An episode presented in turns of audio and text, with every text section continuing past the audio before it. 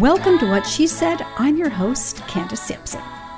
Well, we have a new king, and as Anne and I discuss a little later in today's show, it seems like there isn't much neutral ground anymore when it comes to the monarchy. You either love it or hate it. Which side are you on? We're asking that question over on the What She Said Talk Facebook page today, so be sure to hop on over and share your thoughts. While we may not have royalty for guests, we do have something better for today's show Real Women Making a Difference in Canada. Here's what's coming up. Summer is almost here, and that means it's time to start planning the perfect getaway for the family. Cheryl Brown, Managing Director for Le Boat Vacations, joins me to share why their boats are the perfect escape on water and the amazing locations you can visit here and around the world. My next guest is a powerhouse in the wine world. Natalie MacLean is an accredited sommelier, best-selling wine writer, and award-winning author. Her latest book, Wine Witch on Fire: Rising from the Ashes of Divorce, Defamation, and Drinking Too Much, is a heartfelt and inspiring story of resilience, self-discovery, and finding love amidst life's challenges. It's a royal affair this week with King Charles' coronation, so of course Anne Brodie has a documentary royal watchers will love. Charles, in his own words, is now available on Hulu and Disney Plus. We also chat about dancer Benjamin Millepied's Carmen in select theaters now, and the dystopian series Silo available on Apple TV Plus. We need more women in politics, but that doesn't necessarily mean every woman needs to run for office. Women can use their voices in a variety of ways to advance our rights and make the world a better place. Erica M. joins me to share why she's throwing her weight behind one of the 50 mayoral candidates running in Toronto's election and why it's important for women across the country to jump into elections on all levels. Finally, Colette Currin, clinician and National Director of Military, Veterans, and First Responders at EHN Canada, joins me to shed light on the unique challenges faced by those in law enforcement, the stigma surrounding mental health disorders within their community, and how these issues can be addressed more effectively. It's another full week at What She Said with interviews that empower, educate, and entertain. So let's jump in right now. Summer is just around the corner, and winter weary Canadians are busy planning their escapes. Before you book a cottage or hotel room, though, listen to this next interview with Cheryl Brown, Managing Director for Le Boat, a company providing unforgettable boating vacation experiences worldwide. So grab your sunglasses, feel the virtual breeze in your hair, and listen as Cheryl shares how a vacation on the water is the best place to be this summer. Welcome to What She Said, Cheryl. Hi, Candace. Great to meet you and lovely to speak to you today. And and you're dead right. You know, it's time to start thinking of a summer vacation. The weather is starting to change, hopefully for the better. It's certainly we're certainly starting to to see the sun starting to shine on us in Europe, which is fantastic. Yeah, the summer is so short here. We have to embrace every single minute of it in Canada. So, with travel demand increasing as the world continues to reopen, what trends are you seeing in the industry, particularly regarding luxury experiences and outdoor adventures?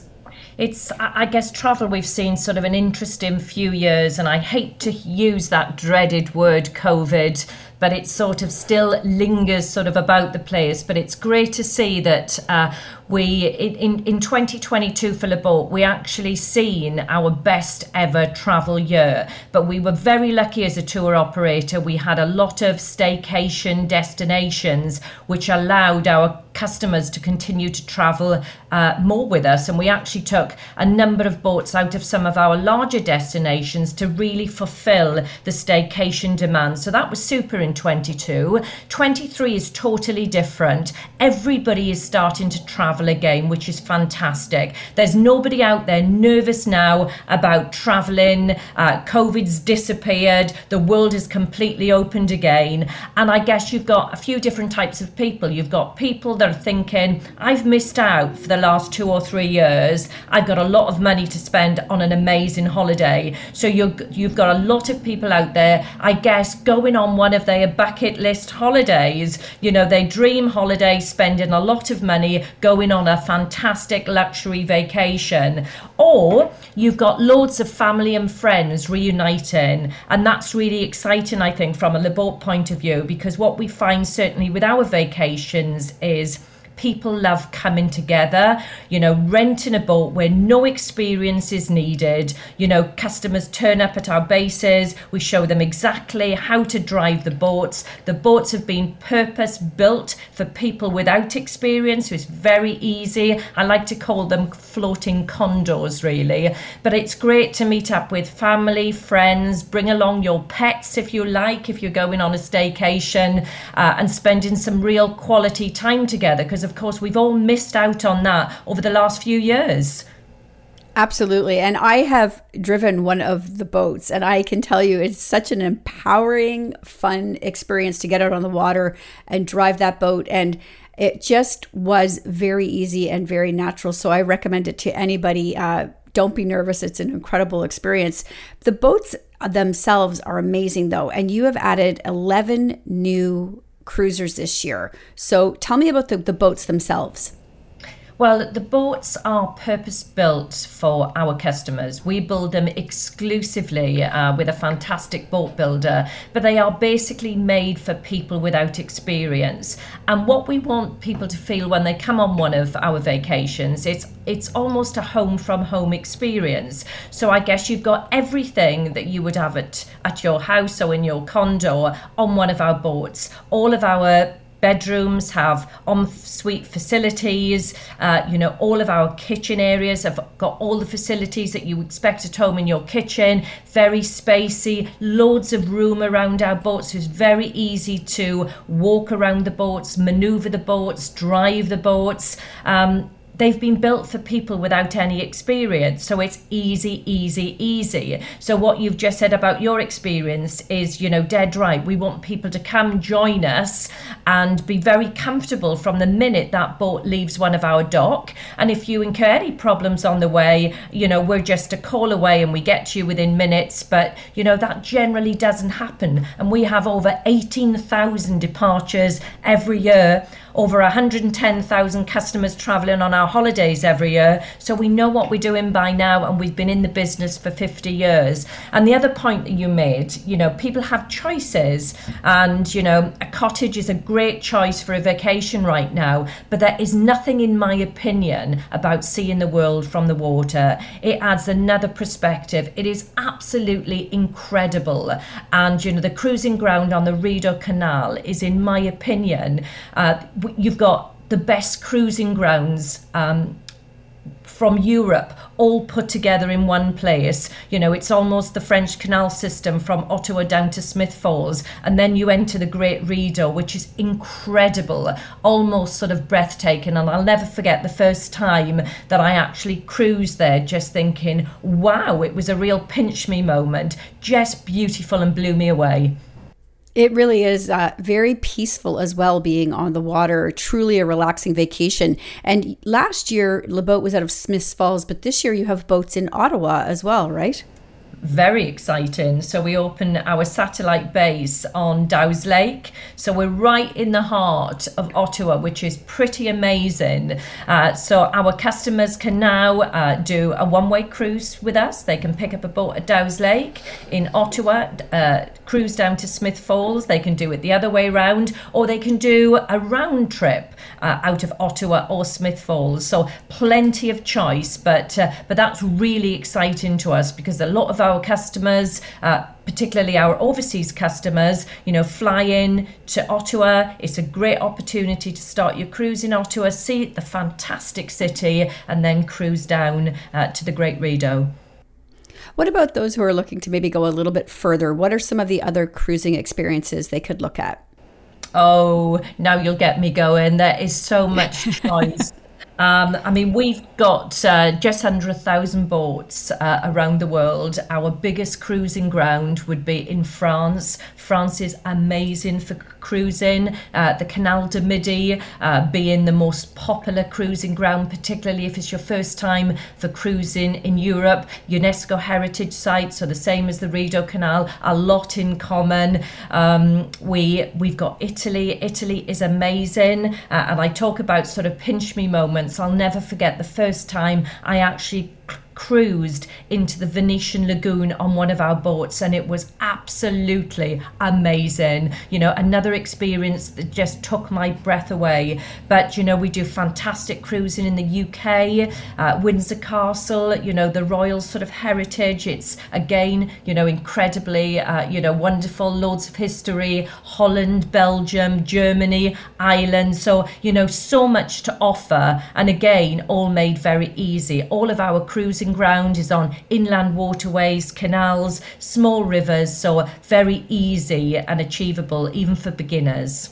That was my next question. I feel like there's probably some people listening. I certainly had reservations uh, about going on a boating holiday where I would be driving the boat. So, can you explain to people how the process works uh, when they book a holiday with LeBoat? So our boats have been built for people without experience. We've made them incredibly easy. Um, so it's like driving a car on water, basically. So uh, anybody that hasn't been before would turn up at one of our bases, wherever you are around the world, and we will talk you well in advance through the typical itinerary. You know what you want to get out of your cruise. Are you looking to do sort of more cruising? Do you want to get off your boat a lot? Are you looking for activity? Are you looking to relax? So we have a good feel for you know what you're looking for. You know are you looking to eat a lot on board because you know you've got all of the facilities? Or are you looking to take advantage of all the amazing restaurants and cafes you know on the way and and really sort of experience the sort of culture of the region? So we have a great understanding of your itinerary. And then once we've sort of agreed that with you um, and everybody's happy uh, we take you on board. We give you a full demonstration on how to drive the boat um, we take you through your first lock. We make sure you're incredibly comfortable, and that can take up to an hour. Sometimes somebody might need a little bit more, sometimes less, depending on whether you've been before. But it is that easy, and then you're on your way. And you will know from your experience at first you feel a little bit intimidated. Oh, wow, I'm on my own, I'm driving this boat. And when you get through your first lock and you're out in that, you'll realize how easy it is. And all of a sudden you'll start to think, wow, I'm doing this, and it's, you know, great, and everybody will be fighting you to drive that boat. Absolutely. One of the best vacations I, have ever been on. I, I, seriously mean that. So I would recommend people check it out. Uh, and speaking of that, where can people find out more about the various uh, itineraries you offer and book for this summer? Okay, you can find us online on leboat.ca or you can give us a call on 1 800 734 5491. And we look forward to helping you out and welcoming you on board. Incredible. Thank you so much for joining me today, Cheryl. Pleasure. Thank you very much. Have a good day. More of What She Said with Candace Sampson coming up. CareToKnow.ca is a free resource where Canadians receive the latest health information, updates on new and existing treatments, and advice from Canadian doctors via email. After enrolling at CareToKnow.ca, you'll receive accurate and reliable information from trusted Canadian medical experts delivered directly to your inbox. Members can also access the website for information on a variety of health related topics. Through resources like vodcasts, podcasts, and live webinars, Canadian experts discuss how to manage a number of medical conditions and provide the latest knowledge and advice to help you make informed decisions about your family's health with your own healthcare provider. To sign up and start learning more about the health matters that impact you most, enroll in caretoknow.ca today.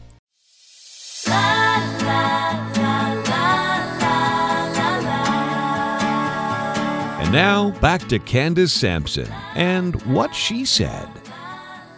If you're a wine lover, you've undoubtedly heard of my next guest. Natalie MacLean is the host of Unreserved Wine Talk, selected as one of the best drinks podcasts by the New York Times, as well as the author of best selling books Red, White, and Drunk All Over, a wine soaked journey from grape to glass, and Unquenchable, a tipsy quest for the world's best bargain wines. Her latest book, though, is not about wine at all, despite the name, and about Natalie's personal journey through divorce, defamation, and drinking too much. She joins me now. Welcome to What She Said, Natalie. Oh, it's great to be here with you, Candace. Thank you for having me. So, the full book title is Wine Witch on Fire Rising from mm. the hmm. Ashes of Divorce, Defamation, and Drinking Too Much. So, feels pretty self explanatory, but why don't you tell me a little bit about uh, the reason for that title? Well, all the dismal D's, as I say. My publisher did not want me to use defamation, delirium, destitution. It's like, we won't be able to sell this book. Uh, but it is actually, spoiler alert, uh, it does have a happy ending and there is lots of humor. The rising from the ashes is, is the main part of this. So, you know, it's about my own worst personal vintage, uh, both professionally and in my relationships, uh, and how I got through that year, got through the fire.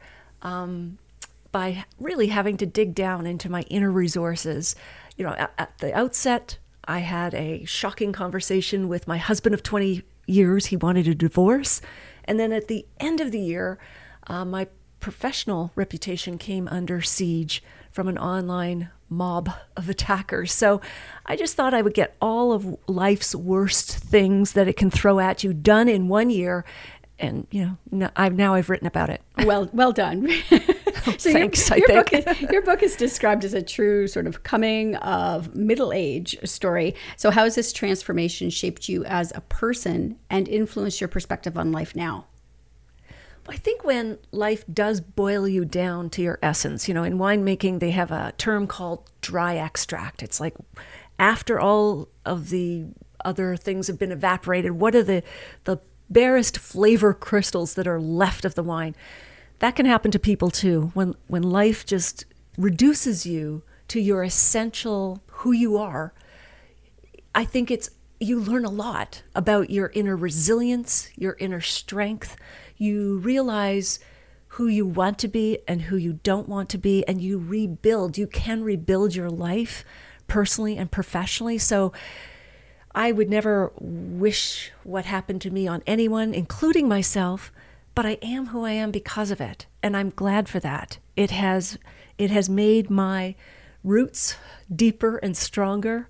Uh, it has made me fiercer and wiser, and um, and that is exactly what I chronicle in the book. You talk in the book about misogyny in the industry you work in. What do you hope to achieve by raising awareness about this? Well, I hope we can start a discussion in the industry and beyond it. The wine industry is very small, very clubby. It does, pardon the pun, have a strong grapevine. Um, so you can easily be ostracized if uh, by speaking up about these issues.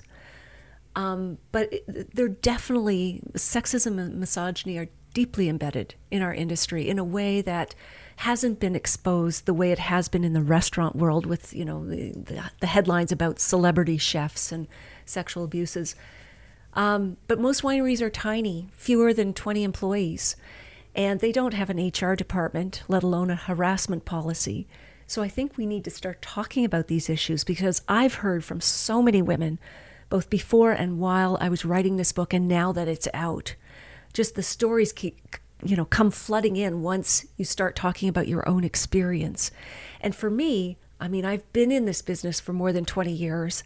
I feel I can talk about it safely, so to speak, without um, getting my career canceled again. I, I, figure you can't kill me twice. Maybe I should knock on a wood barrel or something about that.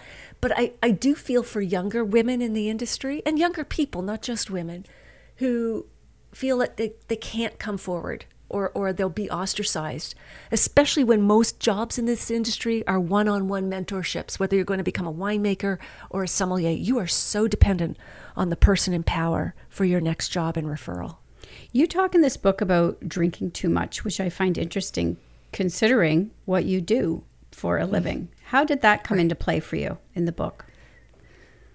Um, well, I had always been aware that, you know, drinking was my, my day job. Um, I come from a family that has alcoholism in it, uh, but I never felt I had a problem with drinking until of this worst vintage. And I slowly started using alcohol as a way to deal with the divorce and the defamation crises.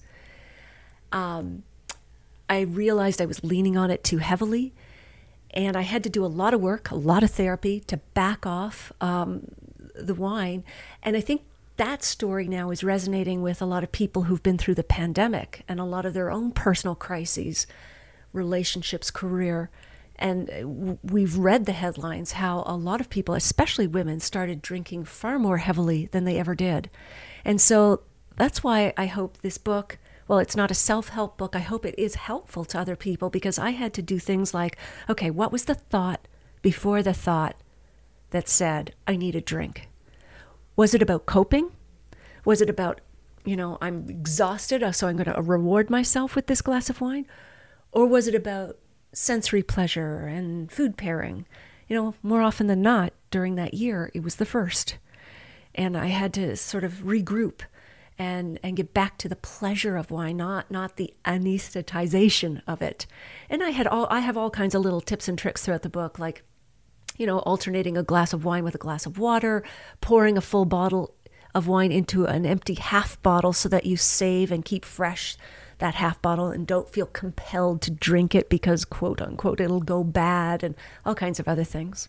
Well, this book is so real and raw and funny that I had to record a longer podcast with you on it because it's such a great conversation. Um, I you. want people to be able to go over and listen to the podcast, so I will encourage them to go do that now. But I also want people to be able to keep up with you. So, where can they connect with you and find the new book? Sure, thank you. Um, I love connecting with wine lovers online through my food and wine pairing courses at nataliemaclean.com. Uh, we deal with everything from fast food to gourmet dinners, wine and food pairing is so much fun. They can also connect with me through my podcast, Unreserved Wine Talk, where I interview really interesting, sometimes very strange people in the world of wine. And through their stories, you learn more about wine. And of course, you can get the book online wherever uh, books are sold, as well as in bookstores. Wineries are selling it. I've got a free companion guide that will give you tips on how to organize an informal wine tasting, uh, questions for book clubs and which wines to pair with this book and other books. You can get that at my website or winewitchonfire.com forward slash guide. All right, incredible. Natalie, thank you so much for joining me today. Well, thank you, Candace. I, I love chatting. We have to do uh, we have to do it again. We have to get together over a glass of wine or two, Absolutely. and uh, ca- carry on this conversation, please. Absolutely. Thank you so much. All right, thanks, Candace. It's another busy week at Saturday Night at the Movies, so we're going to jump in right now with Anne Brodie because we're starting off with the coronation of King Charles. Yes, first coronation in 70 years. Uh, just a huge landmark. And I don't know about you, but I'm going to be watching. I'm going to have a little Prosecco perhaps and be on Zoom with family and friends. So it's going to be a celebration. Um, now, National Geographic's documentary Charles in His Own Words, which is on Hulu and Disney, is really remarkable. I thought I'd seen everything with the royals in terms of documentary and archival footage, but no, this is juicy. Um, and you know, his father was kind of cruel to him, kind of toughen him up, and I don't think it was ever meant to be a tough kid. Um, so he sent him to these these schools in in Australia and in Scotland, and you know we see pictures of him as a young man, and as a boy, and as a teenager, and your heart goes out to him because he knows what's on his shoulders ahead. He knows he'll never have a a normal life, and you know, I just feel sorry for him. I just feel that, so that's interesting. I, you you would be in the minority, I think, on the feeling sorry for him. Yeah. Um, I respect that. I respect your opinion. Uh, and I think when it comes to the royal family, it's either people have really love it or really hate it. Doesn't I know. Seem to, I know. Doesn't seem to be a lot of indifference about them. And and how long can it last is the question. It all depends on this guy. So and also I want to say that BritBox, which is a source for all uh, British um, television, is going all out. They've got King Charles the coronation all day long live. They've got Countdown to the Crown, the Who's Who and the What's What of the coronation. And of course, all the local news stations and networks will have it going live. So there's just, you can't miss it. You've just, you won't be able to see anything else on Saturday. yeah, and if, and if you don't catch it live, you it'll be on replay and repeat. I am sure for weeks to come. Uh, everybody will be analyzing it. Uh, tell me about Carmen. Oh my God, this is so good. It's a dancer who directs it. His name's Benjamin Millepied, which means thousand feet, which is sort of interesting. Don't know if it's fake or not. Anyway, um, he has made this film about two people heading to the Mexican border. Now, one is a soldier and his job basically, as he finds out, uh, most humane thing, depending on who you're you're staffed by as a soldier at the border, at the U.S. border to Mexico, it's about hunting humans. And then you have a woman coming up from Mexico into the States. Um, her mother's just been brutally murdered. She's a dancer. Um, and she seems to work out her problems by dancing. And that's that's a very shallow way of saying this is a magnificent meditation on what your body's movement can do to help your mind heal. Um, and so that he Paul Mescal's character he winds up shooting a soldier because the soldier was just about to shoot Carmen. So they make it to Los Angeles and they begin this new life there. And, you know, not a lot happens, but everything happens. It's one of those films, um, not a wasted mo- moment at all. And, you know, and the troubled journey that edges into dreams, fire, and poetry, I think pretty much sums it up. Um, just a wonderful film. All right, and where's that on, Anne? That's on uh, in Toronto at TIFF Bell Lightbox and in select theaters in, in Vancouver and elsewhere. All right.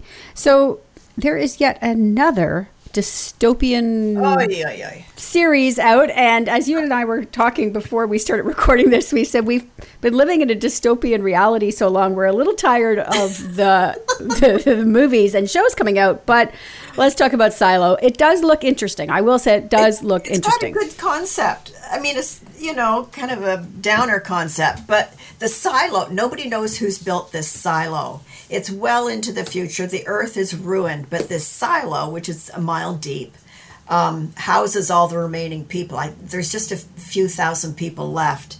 And so it's their internecine wars, it's their character situations. And um, there is something that really stands out. There is a window that you have to climb to, and it's hazardous.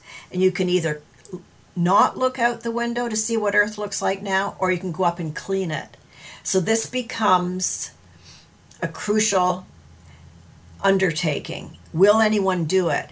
Will they be disturbed by what they see so badly that it'll change life underground?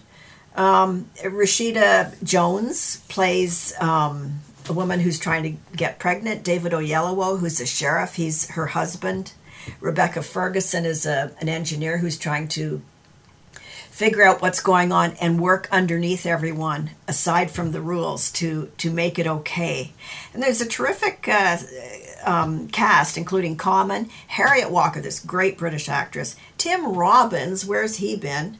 And uh, and will patton. So you know it has its interesting moments. It's on apple tv may 5th and it's just uh, i mean now.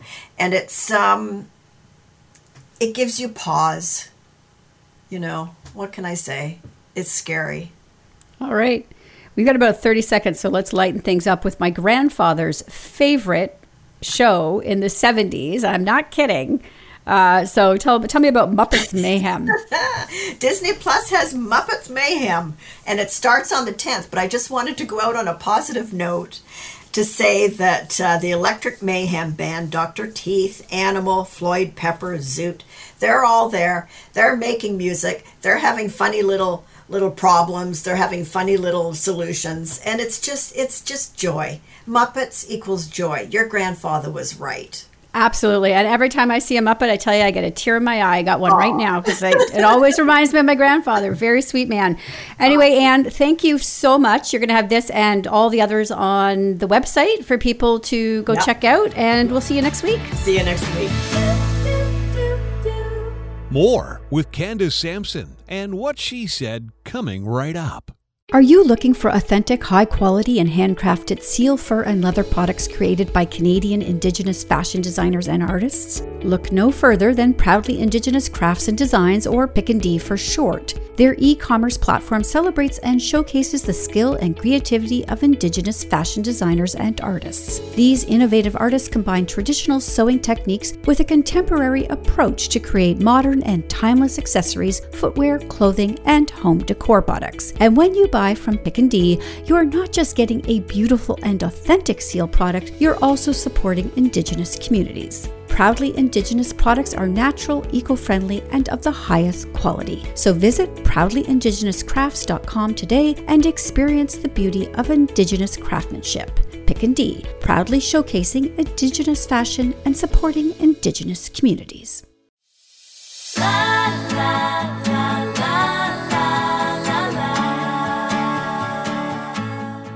And now back to Candace Sampson and what she said.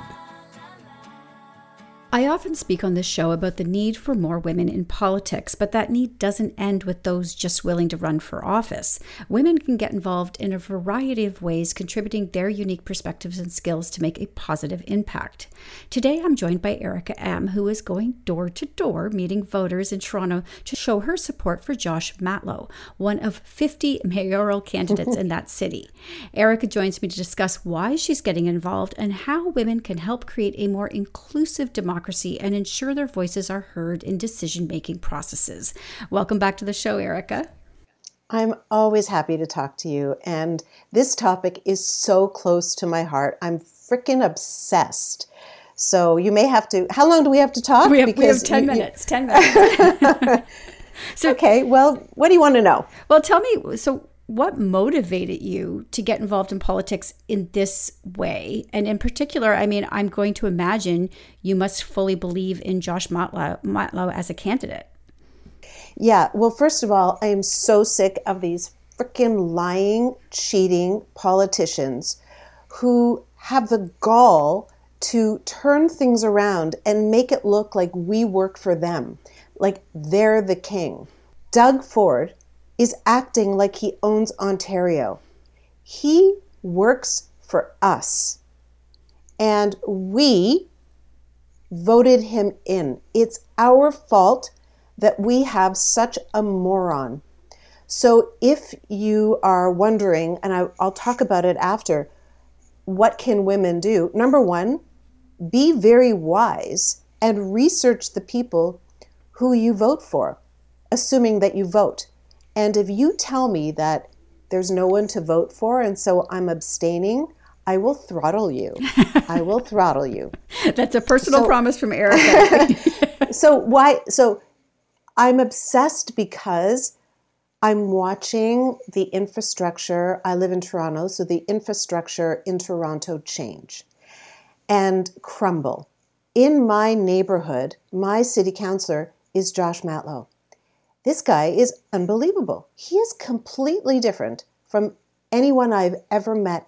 He actually does what he promises.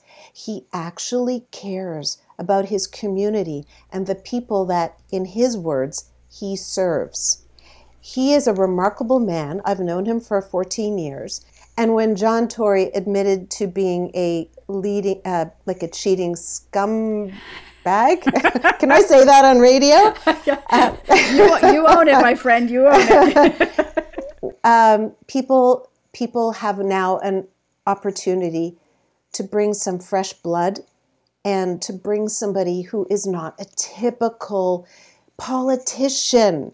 He does things so differently. So, for example, um, when you put your name in to be the mayor in this case, you have to raise money because you have to hire a staff and you have to print signs and postcards. Josh Matlow said right at the beginning, I just want you to know I will not be taking any developer money to support my campaign. Now, this is actually huge because this is how developers sort of weasel their way into a politician's um, life and uh, and business dealings because they'll say, Remember when I funded this? Now I want to get this super high building. You need to give me clearance to do that. So Josh Matlow is right away saying, I work for the people of Toronto. The people of Toronto will support my campaign, and I will be beholden only to them. So that's one of the things that I think is just, it's a sign, it's symbolic of the kind of leader he wants to be. I think, though, people are naturally, and I don't blame them, jaded and tired of politics. And I'm curious what it's been like for you going door to door. You're actually doing that. I have to laugh because I can't. Uh, you must get some people going, "Oh my God, is this Erica M at my door?" but what's that? Not many, not many. But what's that experience been like? Has it been? Have you found it hostile, open? What are people like when you go on door to door? Uh, I guess excursions like that. Yeah, there, it's called Canvassing, canvassing. yeah. That's the uh, the word in the political circles because I'm part of it now. So I'm a volunteer. I give up my time and many dinners um, in order to knock on doors around the city. And basically, the the campaign tells me and my neighbor where we're going. So the first two nights that we did it, we once we were in Toronto Central in um, rental units because Josh Matlow is very outspoken about tenant rights, and I have to tell you, it was a magical experience. Candace, you would you would love it because you knock on doors, you never know who's going to answer, and yes, you're right. You assume that people would be sort of gruff. They are so grateful first of all, to be respected, that their opinion matters. Because, you know, someone who lives in, a, in like a low rent apartment has the equal value of a vote as someone who's a millionaire. They're just as important in democracy. And so we spend as much time at the door of someone who has a little tiny one bedroom apartment as some of the other people that we meet who have these huge, you know, overblown homes. Um, it's beautiful to see so many immigrants, many of whom finally can vote. They are so grateful to have the opportunity to use their voice. They're curious about, in this case, Josh Matlow. They want to hear and learn more. They have questions. They say, well, what's he going to do about, you know, uh, violence or what is he going to do about rent control? They have genuine grievances and we're able to share the platform. And they are like some people invite us into their houses. It or or apartments. We don't we don't go in because we have to go to other places. The second time we went, we went to an apartment building at 500 Dawes, which, unbeknownst to us, is in fact a frickin' hellhole. No fault of the tenants. The landlord has been um, is is now sort of considered one of the worst slum lawyers uh, landlords. So and also this place is like you walk in, you look on the ceilings. There's mold everywhere. When you knock on people's doors, first of all they they look at. I mean, it's scary. There's guns all over that building. Like that. This is like where police come all the time. But their voice is important, maybe even more so. And so we knock on these people's doors and we brace ourselves because we never know who we're going to get. And these people often, many of them have had very hard lives. You can see it on their faces. Their homes, like we see inside their homes, and there's stuff strewn everywhere. Like there's not a lot of, they don't have money, basically, Candace. These people are living on sort of the edge of poverty. And when we start talking to them, you see their faces change. Like, my God, they actually care what I have to say. I get goosebumps, you know, because yes, I'm canvassing for Josh Matlow, but I'm also saying to these people, your voice is important. And what you, the squalor that they are forced to live in is absolutely unacceptable. And, you know, most politicians don't really pay attention to them because they've got no Right. money. So they have no clout. It can't improve their chances. Get this, Candace. I know it's disgusting, but one of the big complaints in that building is that there's rats everywhere. And one woman can't use her stove because she, when she turns it on, she's often cooking a rat or mice who are nesting in her appliances. So she can't use her stove anymore. Like, it's disgusting. So Josh Matlow, for example, has put this thing called the Rent Safe program already in play at City Hall, and he has all kinds of plans for the tenants. So when you share that stuff with them, they're like, "Sign me up," and then we're saying, "Well, make sure you vote," because that's the other piece. You know, it's it's really important for anyone listening to do your research, look at the candidates. Don't go for like, oh, I know the name Olivia Chow. She's really nice. Look at Olivia Chow's um, new uh, proposals. What does she want to do for a city that's the city that's new and innovative? And how is she going to pay for it? Because this is what politicians do. They make all these grand promises. You know, someone said, I want to change the doors on the TTC so you can't, no one can push you off. It cost $1.2 billion. Like, what are you doing? You're lying. You're full of crap. So, the person that I'm supporting, he has a great series of platforms that he's building, not platforms for the TTC, but ideas. But also, he has this is how I'm going to pay for it. We are. It's like a it's a breath of and, fresh and air. those those votes matter because we are like as we said earlier we are dealing with Doug Ford who is in is just making decisions for 100% of us based on 18% voter turnout which is appalling. We have to close out though but Right. Amber Mac who was on this show just recently had some great advice for you. Uh, about men trying to shut women down, and I think this is important to share in the in the context of this conversation about getting involved. I'm so happy that you mentioned it because I was telling Amber that I felt on social media that I felt that there was so much anger um, and um, you know the the country splitting into two, and so I stopped kind of tweeting and posting. And she said, Erica, that is what men want. They want to scare us off. They want to shout us out. And I started to tweet again and use my voice and talk about the things that are important to me and ignore the people, the haters. It, it doesn't matter. Instead, I'm using my voice, I'm using my legs to walk and knock on doors. I'm supporting a candidate that I believe in. And anyone who's listening to this can find any of the candidates in Toronto and support them, knock on doors. Hopefully, it'll be Josh Matlow, but it may be somebody else who weirdly um, seems to be, you know, what, what you think Toronto should look like, but do something about it. Don't complain, stand up and get involved and pick the people who support women, who support the underprivileged, and the people who will keep their promises. Erica, thank you so much for joining me. This is great advice, not just for those who live in the Toronto area, obviously, but across the entire country. Get involved in politics at every Yes. level. Your voice matters. Uh, thank you so much, Erica. We'll have you back soon, I'm sure. I'd love that.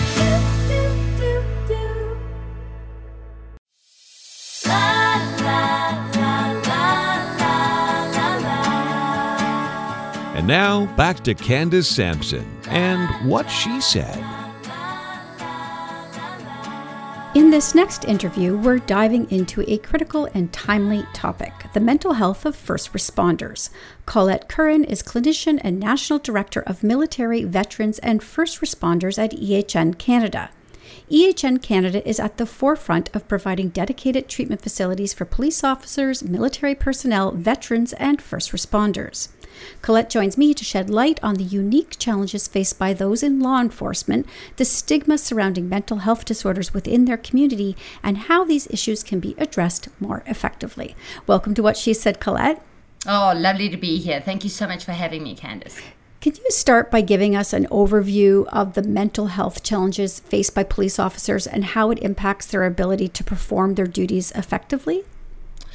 Well, you know, right off the bat is, uh, as you mentioned, I look after, you know, veterans, military, and first responders. And first responders is a very unique segment of society because the stresses that they face are happening every single day on the job, right? It's not as though you're being deployed to Afghanistan and you might come across, uh, um, you know, a situation uh, that will be stressful. This is something you need to kind of be geared up for on a conscious or subconscious level every day when you go out on a call, uh, what might you encounter? Uh, we look at just even in society the increased prevalence of uh, substance use disorder and you know the severity of those substances that are being used, overdoses, uh, uh, the the impact on on people's behaviors, um, and and the acting out and so on. And so you could be facing something very uncontrollable uh, on any particular call that you go out on. And so it's really that sort of kind of hypervigilant state that you need to be in that requires ongoing um, maintenance and management. I imagine that being a police officer in particular requires, um, you know, this sort of tough, stoic persona, and that might lead to some stigma associated with mental health disorders within the culture. So, how can this be addressed to encourage officers to seek help when needed and not sort of hide behind the stigma attached to it? Oh, that's an excellent question because I think that you you impose those expectations on yourself. I am supposed to be a particular kind of person by by dint of the fact that I signed up for a career like this. Uh, there is the institutional uh, kind of expectation that you know we've trained you for this, uh, you know, and you need to be hardy and uh, uh, uh, you know be able to face whatever situations you encounter. You're the one who signed up for this job. You have the public perception perceptions um, of something like that happening. And I think this is where we see moral injury come into play is that we're dealing with human beings. And, you know, when you're encountering tough situations, perhaps, you know, somebody has died or, you know, there's a violent situation, you have feelings and reactions and responses to that. You're not a robot. Um, and yet we look at somebody who's kind of all suited up in uniform and we have expectations that they, they have a certain role, they're here to protect us and that's what they do. And we kind of strip them of their humanity, uh, and as do they, as does the institution. And so it's kind of coming from a, several fronts, I would say. Yeah. Could you can you tell me then how does EHN Canada um, provide mental health support for for obviously all not just first responders but veterans as well and, and military personnel?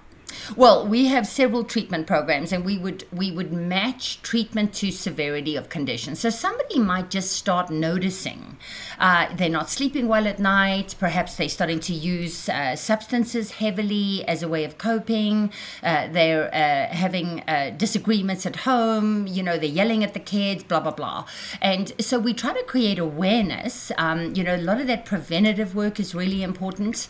Um, so we need to be involved in advocacy and getting out to the organizations, um, you know, police associations and so on, um, to to help them to identify when they see those symptoms, and then to say, you know, perhaps that begins with just some one-on-one counseling. Uh, maybe uh, it's a little more than that, and we have intensive outpatient programs. Uh, you can work with your organization, uh, continue to do the job, uh, but dedicate a certain nine hours a week, for instance, in our intensive outpatient programs. You do that for eight months. You have ten months of aftercare. So you can keep on going, but you really need to address what's happening. And then, of course, if it's really severe, then you need a timeout and to say, you know, you need symptom interruption. What you're finding is that if you're trying to address PTSD symptoms or you're trying to control your drinking or using, it's not working and you can't do that on your own and so kind of going somewhere where you can uh, really focus on getting the tools that you need might require inpatient treatment how can police departments then and organizations work to create a supportive environment that prioritizes the mental well being of their officers? Again, a uh, very important question because I think it begins with just uh, creating the kind of safety to come forward. You know, fear of the career is that if I do say something, you're going to take my gun away. You know, the a fear of losing the gun, I won't be able to do my job. Uh, and so if you say, well, actually, no, we're going to think that's pretty good of you to have stepped forward, you're actually uh, being responsible for your career by putting up your hand and asking for help. So, kind of this uh, idea of sometimes the bravest thing to do is to put your hand up and say, I need help.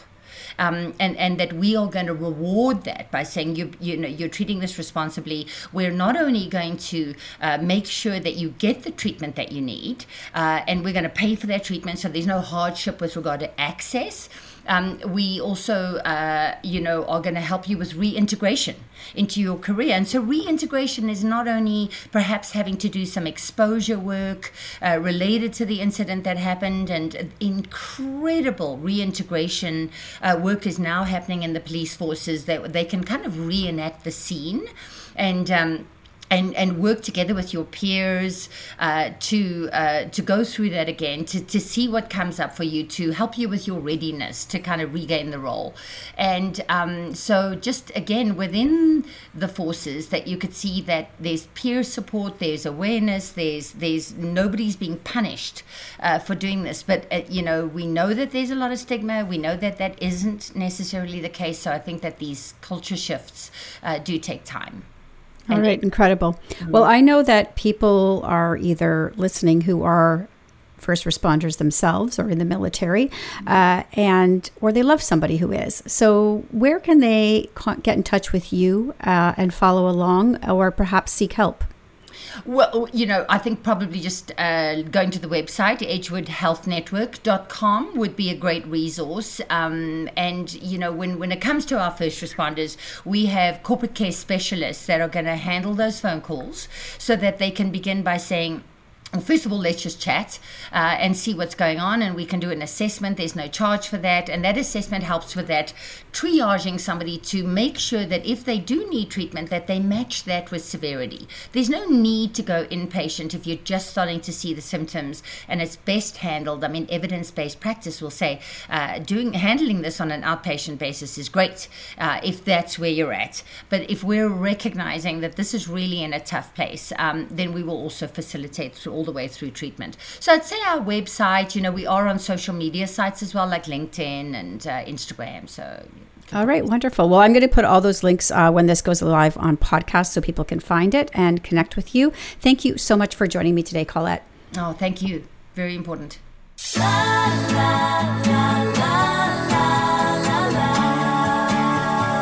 That's it for What She Said this week. Stay up to date with my newsletter by signing up at whatshesaidtalk.com and be sure to follow on social at What She Said Talk on Facebook, Instagram, and Twitter for videos of these interviews and more. You can also catch me on TikTok at Candace Said. Finally, be sure to subscribe to What She Said with Candace Sampson wherever you listen to podcasts to catch past episodes and extended interviews. I'll be back next week with more What She Said